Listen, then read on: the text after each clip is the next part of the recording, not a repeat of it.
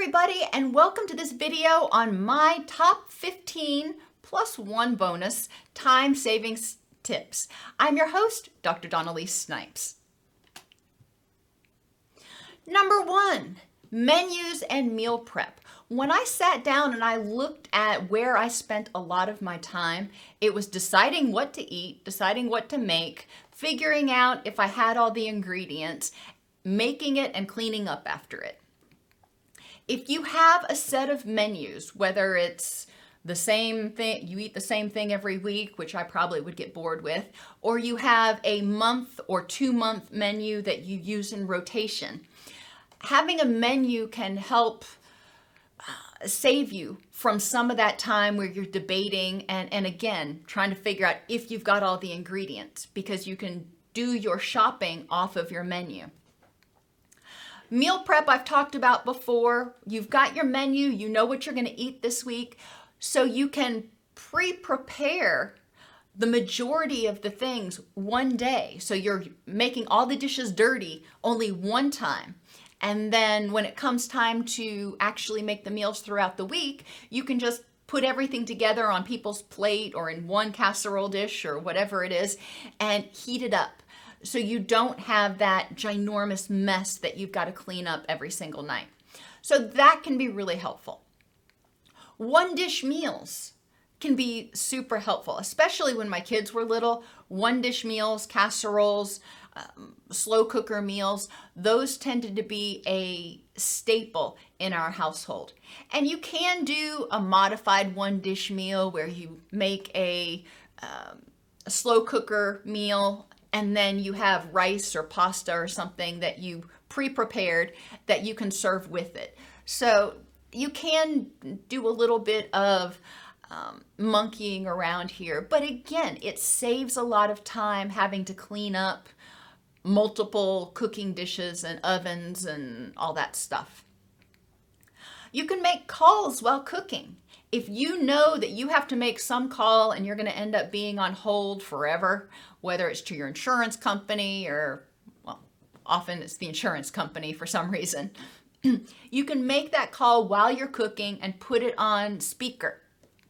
Then when you finally get off eternal hold, it's easy to get your question answered or get whatever it is resolved and then go back to cooking. But you weren't just sitting there twiddling your thumbs for 45 minutes while you listened to their very crappy music.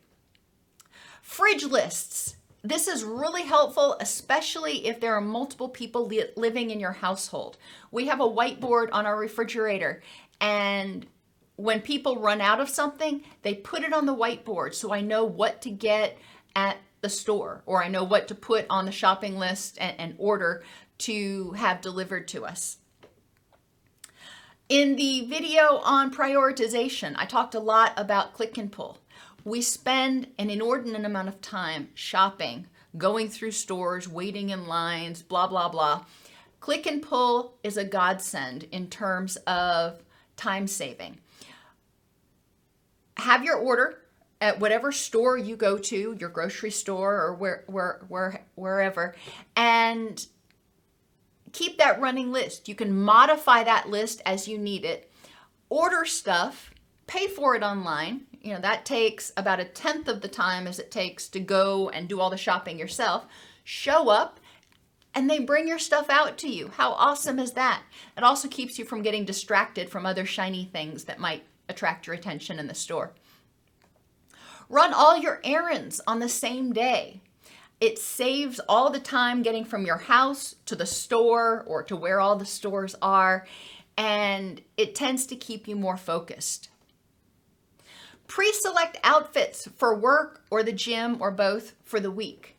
I have my work clothes on a hanger, and then I put my gym clothes in a, a cloth bag that I hang around the hanger so I know that I've got both sets of clothes for that day. However, affording seven pairs of good gym shoes, that, that would be really expensive. So I only have one pair of really good gym shoes. I do have one pair of cheapy gym shoes that I keep in the car just in case I forget my shoes, but we'll get to that in a minute. But pre selecting these outfits, again, saves me time from having to sit there and mull what should I wear? What should I wear? I've got seven things to choose from, and I just pull it out and I go. When I make those um, selections, I've already looked at the weather, determined whether I need long sleeves or short sleeves or, or what have you.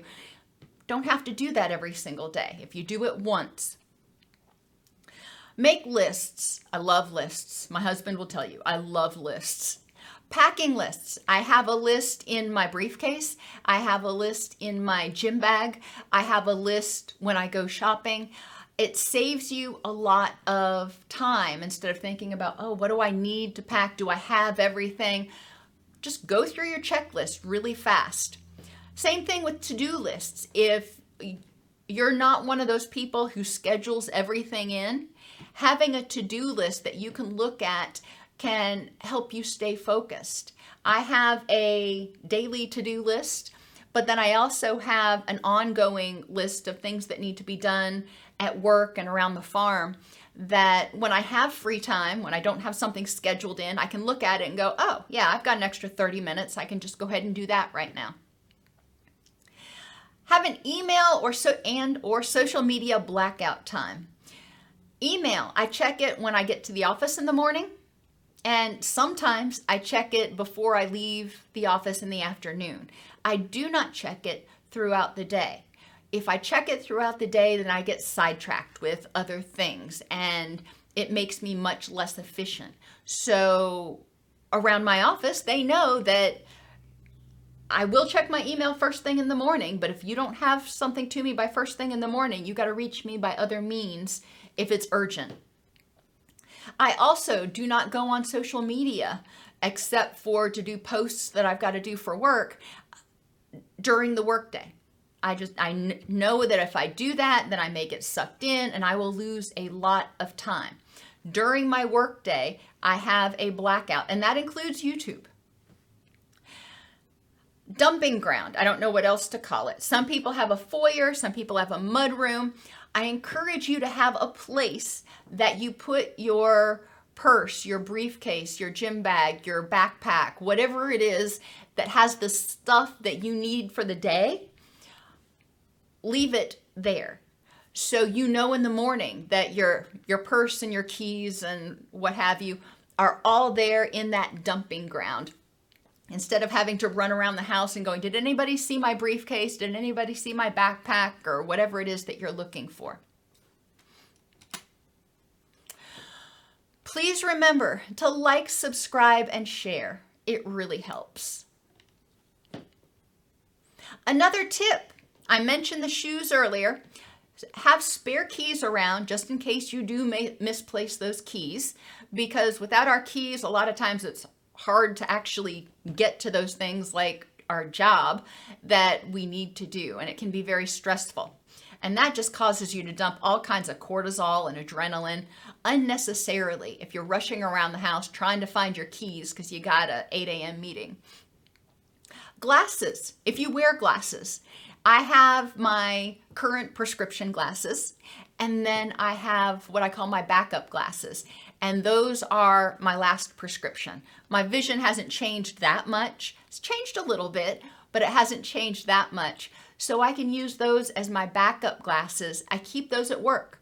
If I forget my good glasses at the house, which happens, uh, then I have my backup glasses at work that will at least get me through the day. And shoes if especially workout shoes, most of the time you're walking out the door to go to work, you got your work shoes on.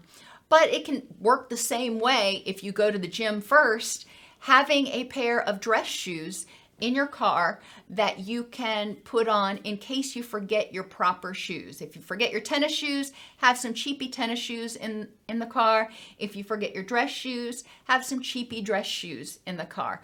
Yeah, they're probably not your favorite, but it's a whole lot better to have a cheap pair of dress shoes on with your business suit than t- sneakers. So, and, and you feel better about yourself if your outfit is at least, you know, in the same ballpark.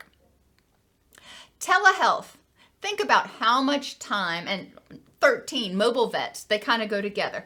Think about how much time you spend sitting, waiting in doctors' offices and veterinarians' offices. A lot of time.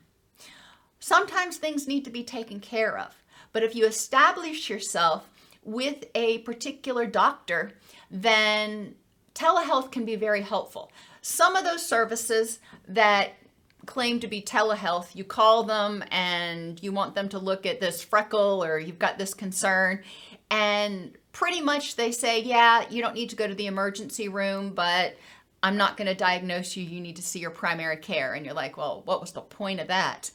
Um, but if you get set up with a, a primary care doctor that does do telehealth, then a lot of times it's a whole lot more effective because you can call them and say, hey, doc, this freckle I showed you when I was in at my um, annual checkup.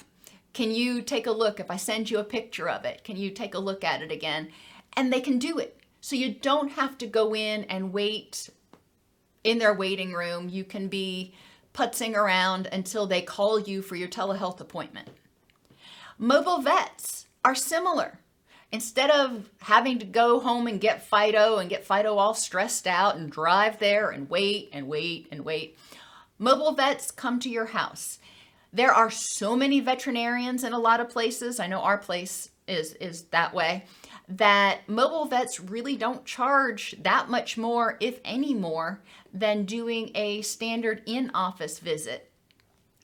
Um, and that can be a great option for saving you time. I mean, at the farm, obviously, we have a vet that comes out to do our large animals, but I've always preferred to have a mobile vet to come out and do our small animals as well because it keeps them from getting exposed to other sick animals. It uh, makes it a lot less stressful for them because they don't have to get in the car and go to the vet. Uh, there's just a lot of benefits to it, but time saving is a big one. Have one set of dishes that everybody uses, and, and I mean one set of dishes for every person. This means that after breakfast, you have to wash your silverware, your plate or bowl, and your cup so you have something ready for lunch. And if each person only has one set of dishes, then they get in the habit of that. What I like to do at our house is we have a two chamber sink. I have at the beginning of the meal, I run hot water and soap in one, and I have rinse water in the other one. So when people are finished eating, they go to the sink, they wipe off their uh, their dish or they let the dog clean it, and then then they wash it in the soapy water. They rinse it in the rinse water and they put it in the dish dish um, drainer, and it's done. Super easy. Takes each person maybe a minute and a half, and it just keeps things organized and running well. This can be done even if you've got smaller kids in your house. Obviously, my kids are both adults now, but uh, even little kids, you know, five, six, seven years old, are pretty capable of wiping off their own dishes. Wipe down your car after a good rain. Not only does this save money, but it also saves a lot of time, in my opinion. I mean, you can go to some of those car wash places. But after a good rain, you know, I let God do the hard work and I just go out and I wipe my car down. It keeps it looking good enough uh, for me. I'm not one of those people who is a super car fanatic. I just don't want to have people be able to write things on my car because it's so filthy dirty. And a bonus, I saved this for the last one because there's probably going to be some snarky comments, but you can shower with your dog. Um, we have uh, three dogs now, but giving them a bath, oh my gosh, that can, can make a mess. And putting them in the tub they get all stressed out they try to jump out. It's just it's kind of crazy. Um, and i don't like giving them a bath outside because i hate using that really cold hose on them. I just i feel bad. So you can bring them into the shower with you. A lot of times they're a lot less stressed if you're standing there with them. If you're grossed out by that, you can always put on a bathing suit when you are taking your shower with your dog. But it is a great way. You've, you're already running the shower water, you've already got the bathroom heated up, you've already got the towels out, so you might as well just get both of you clean and smelling fresh.